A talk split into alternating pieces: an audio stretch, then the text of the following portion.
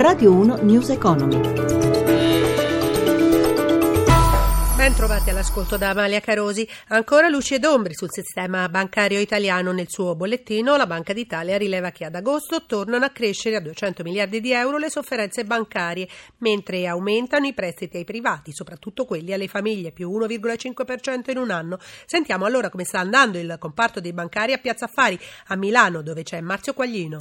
Non si vedono riflessi immediati in borsa del giudizio di Banca Italia sui nostri istituti di credito. Sotto i riflettori invece ancora Deutsche Bank, l'istituto tedesco non ha ancora trovato un accordo con gli Stati Uniti in merito alla maxi multa di 14 miliardi di dollari, mentre è stata ufficialmente respinta l'indiscrezione di stampa su un presunto trattamento di favore in occasione degli stress test condotta dalla Banca Centrale Europea. Gli europei nel complesso cauti, nonostante l'indice ZEV che misura la fiducia dell'economia tedesca, è andato oltre le previsioni. Londra, Parigi e Francoforte eh, mostrano continue oscillazioni tra più e meno e sono molto vicini alla parità. Così anche Milano con l'indice MIP del eh, Fuzzi MIP, scusate, in questo momento in flessione dello 0,07%. Tra i maggiori titoli di Piazza Affari, Male Fineco Bank meno 2,04%, anche i titoli bancari sono in leggero calo, tra i migliori invece Saipem più 2,59%. Per quello che riguarda il mercato delle materie prime, il petrolio, dopo i massimi toccati ieri, scende leggermente, il uh, UTI viene scambiato a 51 dollari 12 centesimi al barile. Infine le monete, con l'euro che perde posizioni nei confronti del dollaro a quota 1,11,11, mentre la sterlina rimane molto debole, il cambio con la moneta unica è a 0,9035. Grazie Marzio Quaglino. L'industria riparte più 4,1% ad, Istat, eh, ad agosto secondo l'Istat rispetto allo stesso mese del 2015, ma non in modo omogeneo in tutto il paese, bene la Lombardia, dove però per gli industriali si sta per chiudere un'epoca. Nicoletta Vismara. Assemblea di fine mandato per Gianfelice Rocca alla testa degli industriali di Milano, Monza e Brianza, un'area che in 60 km concentra il 25% dell'export della manifattura italiani. Ma se l'industria a Milano ha ritrovato slancio, non altrettanto per Rocca è successo nel paese. Negli ultimi dieci anni il manifatturiero nel mondo è cresciuto di 3 mila miliardi di dollari. Gli Stati Uniti, è difficile crederlo, sono aumentati di 230 miliardi.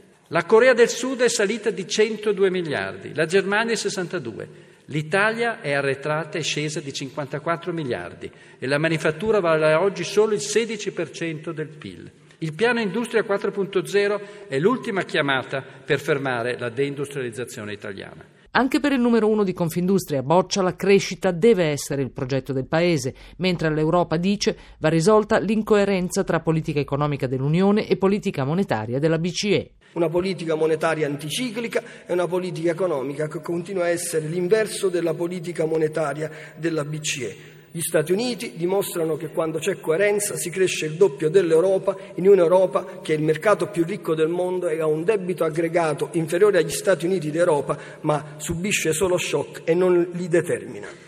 Nel 2015 in Italia tornano a salire i ricavi nel settore telecomunicazioni, prosegue la crescita degli investimenti e tiene l'occupazione. Lo conferma il settimo rapporto Astel. Anna Trebbi.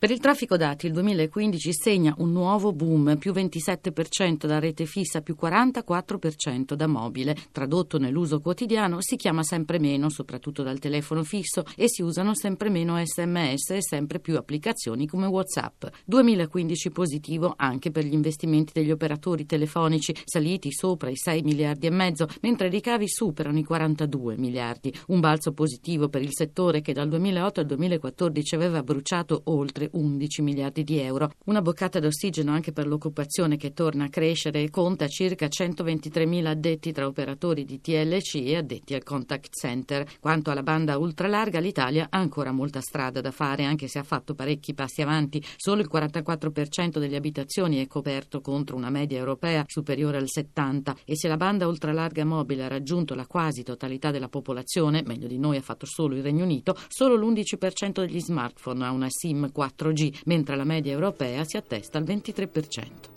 News Economy a cura di Roberto Pipan torna domani mattina. Ringrazio Cristina Pini in redazione e Gianni Tola per il supporto tecnico da Amalia Carosi. Buon proseguimento d'ascolto sempre su Rai Radio 1. Radio 1 News Economy.